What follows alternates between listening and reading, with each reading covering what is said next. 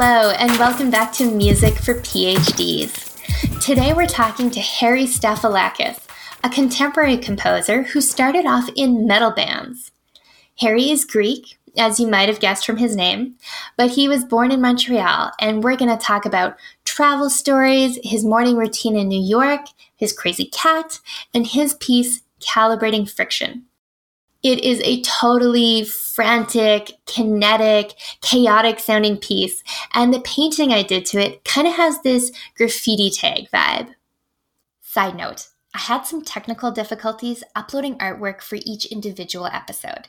So while I was hoping you could just look down at your phone and see the finished painting, I think you'll have to head to my website. Links, as always, are in the show notes. Harry's music could be described as full of dissonance, and Dr. Kate is back to talk about what that means for your ear. As always, thank you so much for listening, and I hope you enjoyed this episode of Music for PhDs, the art project disguised as a podcast.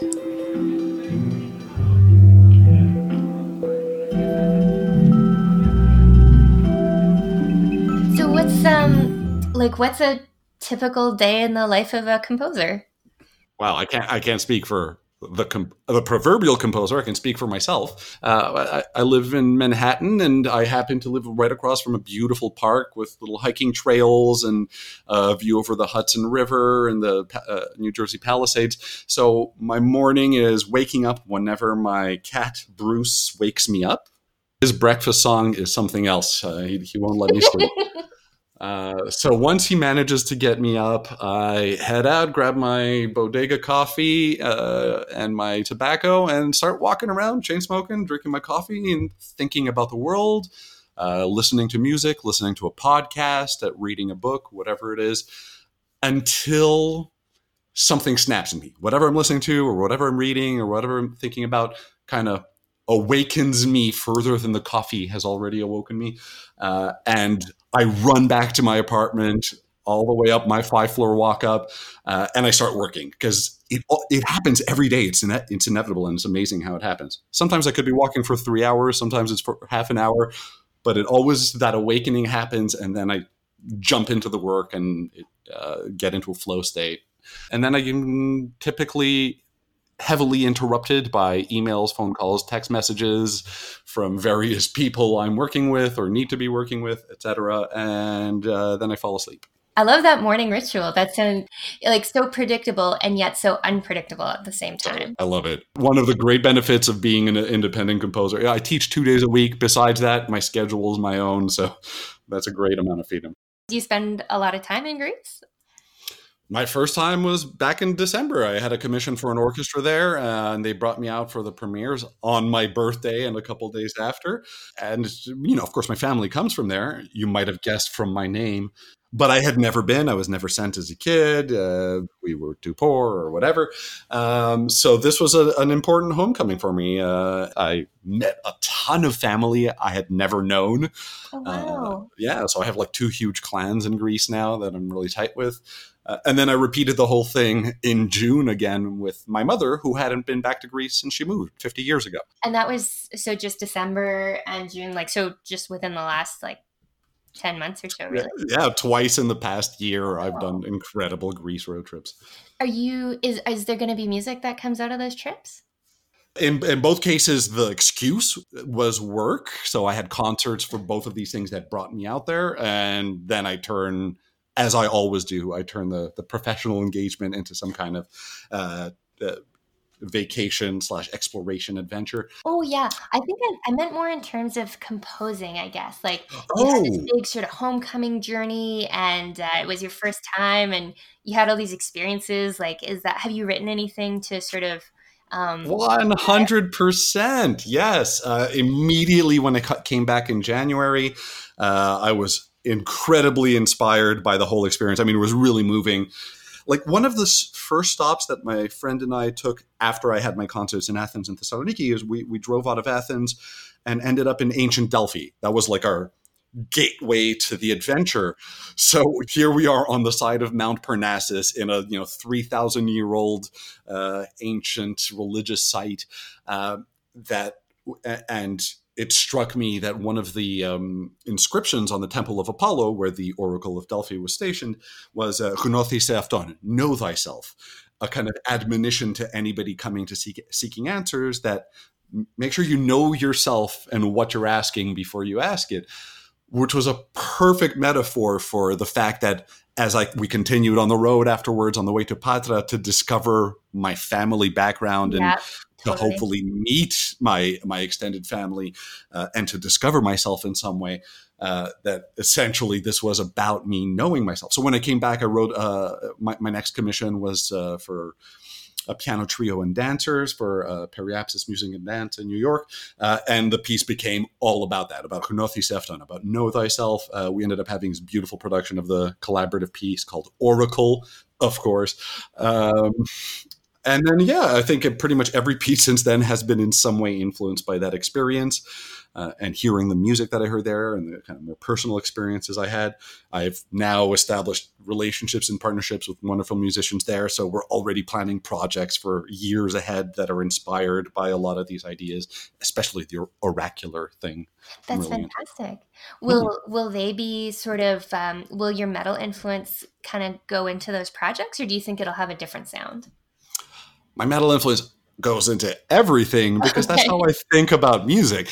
Uh, yeah, it varies how explicit it is and, and how on the nose I go with it.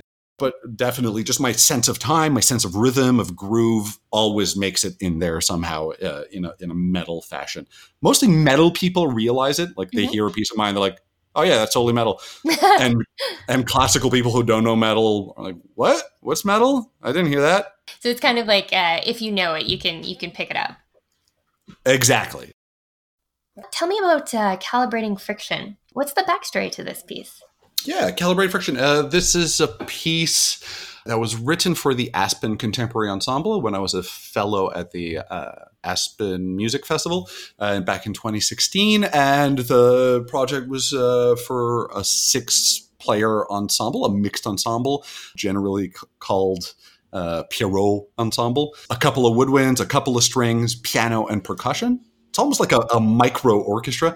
And I had already written a couple pieces in this kind of genre, this kind of ensemble. And this time I was keen to push it further, particularly to push further my metal classical fusion that I'd been developing ever since I came to the classical world. Uh, and so I wanted, for instance, the, instead of typical kind of uh, classical or contemporary music percussion. I wanted to be drum set, like metal drum set. I wanted to treat the rest of the instruments like a metal band playing guitar riffs, that kind of thing. So I wrote this piece like a metal piece, but for a classical chamber ensemble. So you were you were at Aspen, and uh, they kind of give you some free reign direction with this group. I'm just curious, like what what inspired this piece? Like, were you, did you have like a morning walk in Aspen and then kind of come like racing back to your room to? um, actually, well, the piece was written before Aspen because by, by the time I got to the festival, it had to be ready to be oh, of course. performed. Yeah. So, uh, you know, I'd have to look back at my sketchbooks. I take very meticulous notes of my creative process and when ideas came uh, were born and you know i date it and write where where i wrote came up with the idea. You know, I should have thought to bring it out because I have, you know, of course, a bookshelf full of them. But I don't know whether the concept, the kind of more thematic concept, came first or a little later in the process. But ultimately, um, I had met Salman Rushdie, the great, the great writer. Oh, wow. Uh, in 2012, when I received an award from the American Academy of Arts and Letters, and he, I had uh, I was a fan of his work and had gotten deeper into it in the in the following years after meeting him. Uh, and at some point, I came across a quote of his: "Free societies are societies in motion, and with motion comes tension, dissent, friction. Free people strike sparks, and those sparks are the best evidence of freedom's existence." I that was such a beautiful encapsulated thought, and also really jived with my idea of how an ensemble can work and certainly how progressive metal works in terms of this friction of different temporal layers grinding against each other. So, kind of taking that as a larger thematic idea, started getting into the idea of kinetic friction, uh, friction between solid surfaces and fluid layers, how that might manifest in a musical environment and a musical score. Uh, I don't know if I'm getting too much into nerdy details here, but no, I go go deep, man. That's that's what the podcast for is. I mean, as much as I'm an artist, I love uh, maths and sciences. So often ideas coming from that side of the world, from the STEM world, if you will, uh, tend to kind of ignite my inspiration and my passion, and then tying it together with more social thinking. So then taking again these ideas of uh, friction uh, in in various types of materials, uh, started to ruminate on the types of frictions inherent in family units and communities and nations and different kind of social systems, and how uh, with the right degree of friction, we end up moving together, and other times it creates conflict and we're sliding and grinding against each other. So, yeah, I thought those were beautiful uh, uh, metaphors uh, or ideas for the music I wanted to write. And besides that, it was, you know, musical inspiration. I'd been listening to a lot of Periphery and Tesseract and Meshuggah, you know, contemporary progressive metal bands that uh, that I was obsessed with and boy, am I an obsessive listener. We can talk about that later, maybe. Uh, so that stuff was in my head, along with all the new music that I've been absorbing and all the concerts I go to. Uh, and this piece came out, which is going to be the title piece, uh, the title track on my upcoming album on New Amsterdam Records. Ooh. Incidentally, that's all about metal meets classical. So I'm that's really excited. Awesome. Oh man, okay. Tell tell me about this upcoming album. Well, yeah, it's, it's going to be. Um, we're looking at uh, early uh, first quarter 2021. Uh, since uh, right now I'm in the pre-production process, uh, I'm working with a New York City-based contemporary ensemble, uh, Contemporaneous, with Canadian, Montreal, New York guitarist and producer Adam Petrikowski, also known as Van Tilburg, Canadian drummer Ben Reimer. and New York engineer Silas Brown. So I have this massive, awesome team that spans both the classical and kind of pop uh, slash metal worlds. Um, and this is my first portrait album. So I have a bunch of recordings coming out in the next year on other artists' albums, but this is my definitive statement of taking my most metal influenced chamber music and reworking it and producing it as if it were a metal album. Uh, so yeah, I'm really excited about that. And New Amsterdam Records is like the new music record label that focuses on uh, stylistic fusion, particularly between the high and low arts, if you will, or pop and classical. Uh, so it's re- really kind of an ideal uh, coming together of elements at just the right time for me to be able to say, yeah, this is me, this is my music, this is my voice, and these are some of the best musicians and uh, producers I've worked with, and kind of packaging it all in one thing. How do you see calibrating friction? Fitting into your your other works. Do you have a favorite child? Ooh. Um, or, or where do you see it sitting?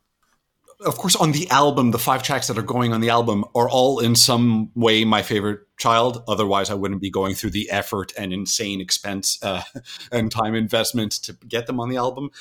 In a sense, calibrating friction was kind of a linchpin in that although I'd been consciously and subconsciously bringing my metal uh, baggage into my classical composition since whatever 2007 or whenever it is that I started writing you know, explicitly classical works, and I'd been refining my way of doing it and exploring different ways of making bringing those metal elements into the classical sound world.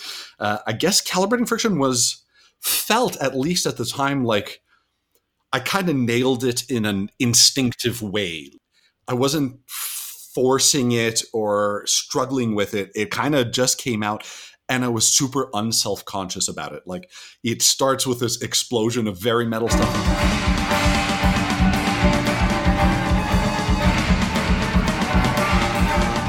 Then it goes into a very kind of classical meets Greek music section for a while.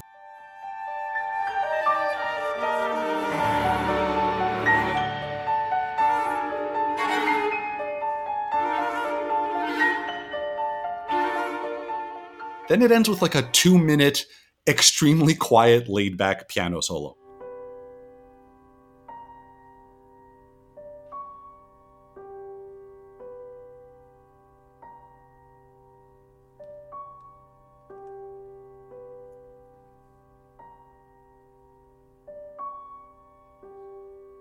every phase of that kind of tells me kind of looking back at it as a my own producer if you will or as my own listener that there was a confidence that went into the artistic decisions behind it and kind of lack of second guessing, which is a constant problem for a composer. And I feel like since then, that's been the case with almost every piece I've written. Like I've kind of fallen into this relaxed flow that I just know the piece is working and there's no reason to question it. And sometimes it's super simple and sometimes it's super complex, and that's fine. Whatever the music wants to do, that's what it'll do. So I think calibrating friction was important in that process for me. It almost sounds like the moment where you go from learning a language to feeling like you're fluent in it, like you can get yourself through any situation. That's a beautiful way to put it. Yeah. Calibrating Friction was an incredibly fun piece to paint to the music is just so energetic. I mean, I think I got paint up on the walls, it's on the window. It's just, it was so much fun. Originally, I wanted it to be all in black and white. I wanted to get at this urban, kind of gritty feel. But I also felt like it needed color. It needed these pops, these highlights. So there are little bits of kind of an orangey yellow woven in throughout.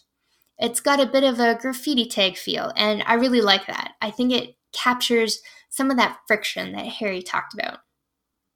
Um, so I have a quick lightning round. It's just for fun. Oh, I'm, I'm terrible at lightning rounds, by the way. I talk way too much. All right, I'll try. I'll try. Are you a cocktail guy or a beer guy? Cocktail. I love cocktails. Uh, mountains or ocean? Mountains with a view of the ocean. Best of both. Um, Taylor Swift or Katy Perry? Ooh, I love both, especially since Max Martin has produced them both. So, so I'd actually say my answer is Max Martin, the ma- the mastermind behind them. Um, are you an early bird or a night owl? Mm, both and neither. Okay. You want to like elaborate on that?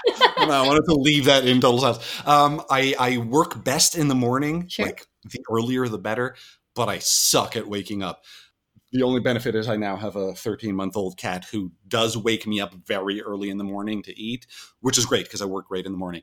I love the night, but I'm really unproductive at night. I feel like you should do a, a piece inspired by Bruce's morning breakfast call. Oh, believe me, I record him regularly and his various sounds and songs, and I will use them. Who would you most like to go for a cocktail with? They can be alive or dead. Carl Sagan. And oh, I have to say, uh, Christopher Hitchens, just because I feel like that would be the funnest conversation. Oh, sorry, you're going to have to uh, fill me in on Christopher Higgins. Hitchens, Hitchens. Christopher Hitchens, uh, great intellectual journalist, writer. Uh, he he came particularly to prominence in the 2000s uh, as part of the new atheist movement, along with people like Richard Dawkins and Sam Harris.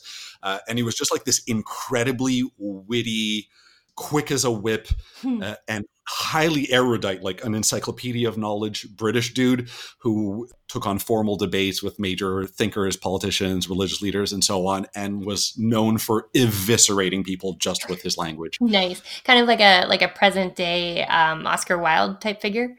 Kind of thing, yeah. yeah. yeah. What do you have upcoming in terms of concerts or releases and things like that? I just had a massive premiere of like symphonic length song cycle for bass baritone and orchestra, sung by Philippe Sly and performed with the Winnipeg Symphony. That was a huge project that had been in the works for like four years and is essentially kind of my first symphony, although I'm not calling it that.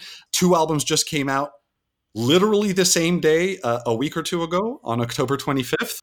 One uh, by uh, pianist Jenny Lin that features works by piano works by Iceberg New Music composers. Iceberg New Music is my composers collective in New York City, uh, and we all wrote these uh, virtuosic piano pieces for her. So that album's out on Sono Luminus. Uh, the same day, the Montreal-based guitar duo Adam Cicchillitti and Steve Cowan released an album on Analekta called Focus, featuring my piece Focus. I have uh, an album coming out, I think, next year with a Norwegian radio orchestra featuring my piece Brittle Fracture for orchestra. Uh, and oh, yeah, in January, the huge thing is uh, the Winnipeg New Music Festival that I co curate as part of my work with the Winnipeg Symphony. Uh, so it's a week long festival uh, of featuring contemporary music of all kinds orchestra music chamber music vocal music uh, lots of awesome music i have a piece on there uh, bringing the awesome jazz slash metal composer pianist tigran hamasyan as always links to all of these shows and releases are up on my website and the album Calibrating Friction will be out sometime in 2021. So give Harry a follow on Twitter or Instagram, keep tabs on him, and he'll let you know when that album is ready to drop. So, in the first episode, we talk about how music is multisensory, how the things you see and feel with your body affect how you hear music. And in episode two, we talk about how your culture and past experiences affects how you feel about that music. Today, we're going to dive deeper and talk about how the structure of your ear captures sounds. It turns out there is some biology to why things are consonant or dissonant. So, Dr. Kate, tell me what happens when your ears hear something. Well, if you make a sound, say you pluck the string of a guitar, the string vibrates, and those vibrations make the air vibrate too. So, the vibrating air is the sound wave that travels to your ear. Sound waves vibrate your eardrum, and then small bones in your middle ear transmit the vibrations to your inner ear. Your inner ear is shaped like a snail, and it has hair cells inside of it that work like motion sensors. They detect sound waves and send signals up to your brain so that your ear and your brain work together to decide what the sounds are and whether you like them. So, how pleasant or how likable something sounds, is that consonant? Yeah, that's part of it. The frequencies of sound waves that we perceive as consonant are ones that tend to fit together really well. If we play a note and then we play the same note but exactly one octave higher, it sounds like this. The high note is exactly twice the frequency of the low note, and those two sounds are consonant together. When notes are one octave apart, and the frequency of the higher note is exactly double the frequency of the lower note, it makes a two to one ratio, and that's pleasant to experience. In the last episode, we talked about how major chords are mostly consonant, and that might play a part in why Western cultures have learned to associate consonance and happiness. But even babies can tell the difference between consonant and dissonant music and they tend to prefer consonants too. So, why would babies prefer the consonant sounds? When two notes sound dissonant, their frequencies don't have those simple relationships like two to one. So, a famous example is an interval that musicians call a tritone, and it sounds like this.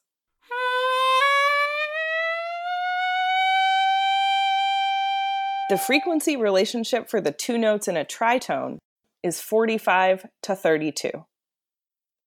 More complicated frequency relationships mean that your ear perceives those sounds as being rough instead of smooth.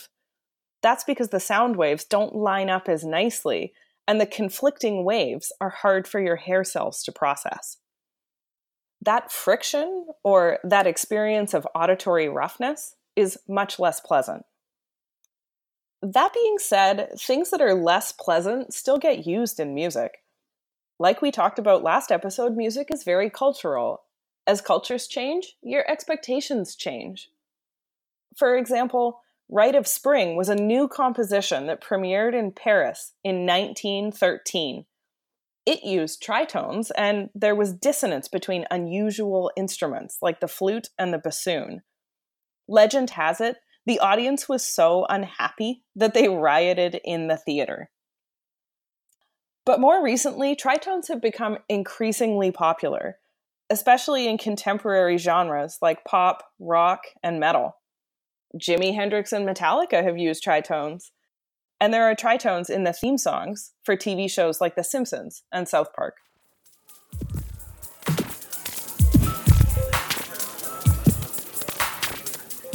A big thank you to Harry and Dr. Kate for being such awesome podcast guests. As always, I have full show notes up on my website with links to more of Harry's music, his upcoming concerts, and of course the research that Dr. Kate talks about.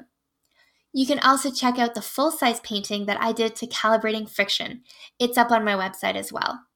So if you enjoyed listening, learning, and looking at some artwork, please hit subscribe, leave a review, and tune in for the next episode. We'll be talking to Becca Sims on how she incorporates live electronics into orchestral music. I'm really excited to talk to her and to share it with all of you, so I hope you join us for the next episode of Music for PhDs, the art project disguised as a podcast.